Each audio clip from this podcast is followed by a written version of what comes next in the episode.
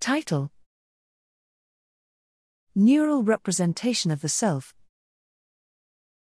Abstract Knowledge about one's personality, the self concept, shapes human experience. Social cognitive neuroscience has made strides addressing the question of where and how the self is represented in the brain. The answer, however, remains elusive. We conducted two functional magnetic resonance imaging experiments, with the second being pre registered, employing a self referenced task with a broad range of attributes and carrying out a searchlight representational similarity analysis.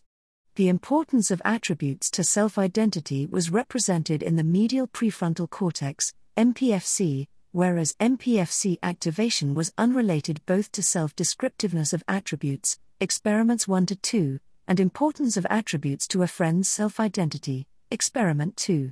Our research provides a comprehensive answer to the above mentioned question. The self concept is conceptualized in terms of self importance and represented in the MPFC.